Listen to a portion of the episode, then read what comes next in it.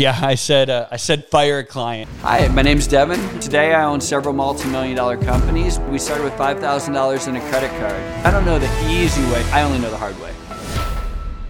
Welcome everybody to the Whiteboard Entrepreneur Podcast. I'm your host Devon Dickinson, where I give straightforward advice for the entrepreneur and all of us. And today I want to talk about when we want to fire a client.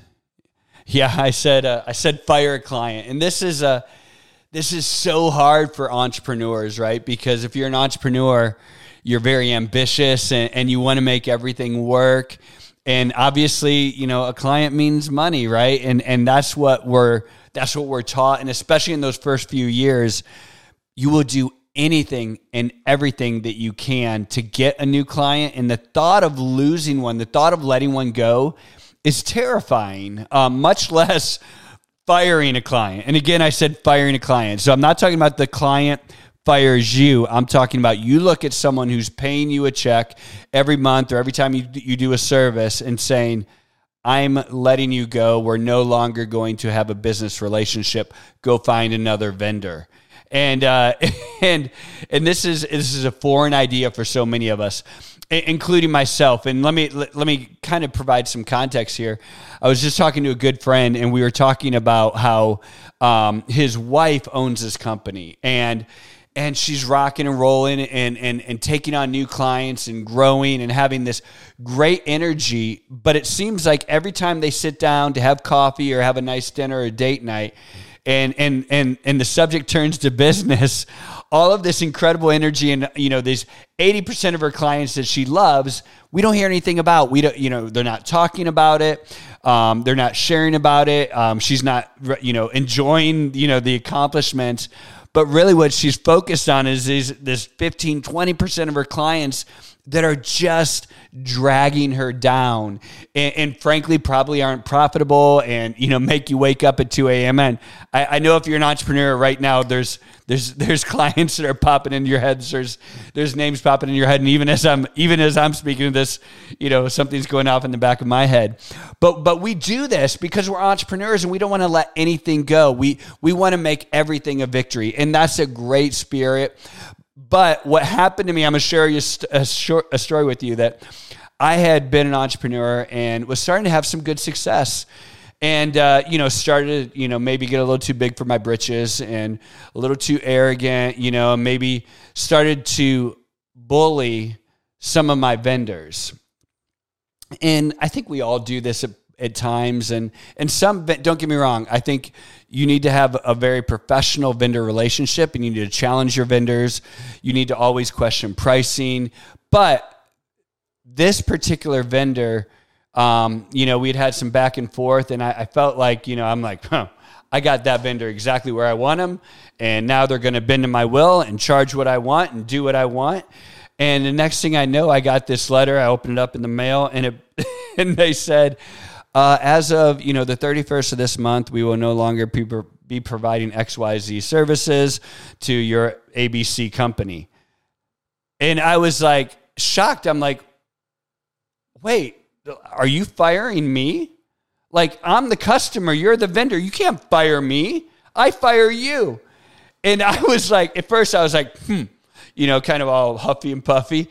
And then as the day went on, like I couldn't stop thinking about this, and I'm like, oh crap, what am what am I going to do now? I really, this vendor does a really good job for me. I've got to know, now go get another vendor that's going to do as good of a job. I've got to train them up. I've got to get them to perform at the same level that this other vendor was. And I started realizing that, you know, I didn't treat them the way that I would want to be treated in business. It wasn't a professional business relationship. I had gone too far and I had pressed my vendor too far and they fired me. Like an incredible lesson. What a great lesson. Um, because, anyways, uh, I I'm embarrassed to say, but I, I ended up going back, crawling back to the vendor, apologizing, getting them back. And from then on, we had a terrific relationship. Um, they they continued to do a great job for me. I continued to to demand excellence, but it was professional, right? And and we had a very professional relationship. And but what a great lesson for me because I began thinking to myself, and I, and I pulled my team together and I told them the story humbly told them the story with egg on my face and, and said, listen, let's think about the customers that we have, right? And, and the first thing that happened is all of our, my customer service department literally just threw up all of these names on the board. Da, da, da, da, da, And I was like, okay, well, let's really start dissecting these names because some of these customers are being a pain in the butt because they should, because we're not doing as good of a job as a vendor as we should. And so, you know, if you if you kind of open up the floodgates here, people want to like like just only do easy business. And that's not what I'm suggesting here. I'm not suggesting to shy away from the difficult customers that are kind of hard to please because they're demanding and they expect excellence because they should. They absolutely should. And so, you know, my, my customer service department got a tongue lashing. I'm like, no, no, no, no, no. We're not firing the customers that are just pain in the butt. We're firing the customers that we're doing a great job for but they will not respect us. They do not pay us what, what we need to be paid. They ask too much, they demand too much, and we end up having a lose win business relationship. I'm not talking about the customers that are a good customer, but just demanding that we do our job and we're underperforming on our job. Shame on us. We need to get our we need to get our act together.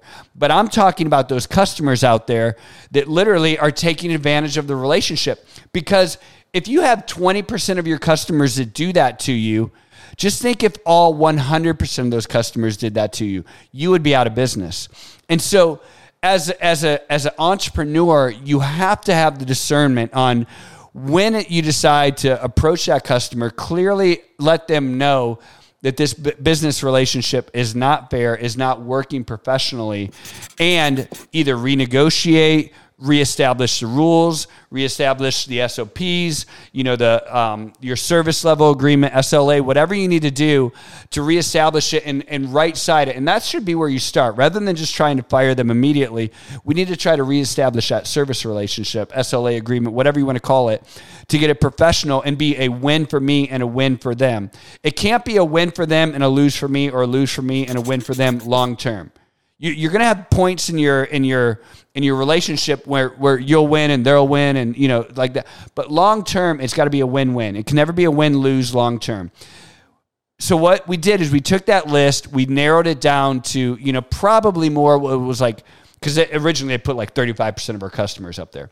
But once we whittled that list down, it got down to about 15% of those clients. And once we started looking at those clients, literally all 15 of those were bad bad deals for us. It was a win for them, a lose for us, and it nothing was changing. And so we went to all 15 of those and we explained it like very clearly. Here's what happened. Probably about half of those immediately overnight recognized that. We were able to renegotiate SLAs. We were able to renegotiate pricing. We were able to renegotiate whatever needed to happen. So now we're down to, you know, maybe 8%, 9% or whatever that we're still a pain in the butt. Well, that particular group of customers we had the conversation with, or, or they wouldn't allow us to have the conversation because they just kind of closed us off, wouldn't take our calls, wouldn't answer our emails, uh, just literally demanded, uh, continue demand. And so that particular uh, group, we did the exact same thing that happened to us. We sent them a breakup letter. It was very professional. It basically said, "Hey, you know, after you know X amount of time that we've done business, you know, we've determined that this is not a mutually beneficial relationship. We wish you the best, but as of the 31st, our relationship will terminate. We will make as easy a transition uh, as possible for the, the next vendor, um, and really, you know, good luck. And we've enjoyed our, our, you know, we respect our time and we respectfully wish you the best. About half of those 9% contacted us. And again, at that point, they were like, whoa, whoa, whoa, they did the same thing I did. They backpedaled. And now those particular folks are actually great clients, long term clients, people we use as referrals. But that other, you know, now we're down to like that four or 5%. That four or 5%, we kicked out. And we had the courage to let them go. And got, you have to have courage too, because like you think, well, I can't afford to lose that revenue. Well, you can't afford that revenue because you're losing money. So it's not a matter of can you afford to lose that revenue. It's a for it's a matter of can you afford to have that revenue because that you know that five percent is costing you more than the and whether that's in in actual dollars or um, brain power or manpower or whatever that is, they're costing you more than you're getting. So if you kind of do the math that I did, you're going to start off like I said, 35 percent of the people are what they're going to want to kick out. After you whittle it down, you're going to find probably that it's less than 20 percent of your clients that are that big of a pain in the butt. Once you go through this exercise think about it. Think if you could take out of your out of 100 clients think if those 20 clients if you could do that exercise with those 20 clients. What happens to those 20 all of a sudden like i said when i did the math on that about 15% of those turned up into great clients and the 5% you got rid of so now all of a sudden having a company where 80% of your clients are good, 20% of them you're kind of losing money or you know it's a bad business decision to keep them, you literally have turned those 20% into 15% positive and you got rid of the 5%. What could that do for your company overnight? Listen, I like to give straightforward advice here. Um, I know it's not easy, and right now you probably got all excited, and then once you thought about the courage of putting it up on your whiteboard and putting those fifteen percent up there, those twenty percent or whatever it is, you got a little bit scared because that does represent real dollars. But listen, I'm I'm gonna tell you to have the courage to do it the hard way. It's the only way I knew know how to do it. I hope that helps you. Have a great day. I'm Devon, the whiteboard entrepreneur.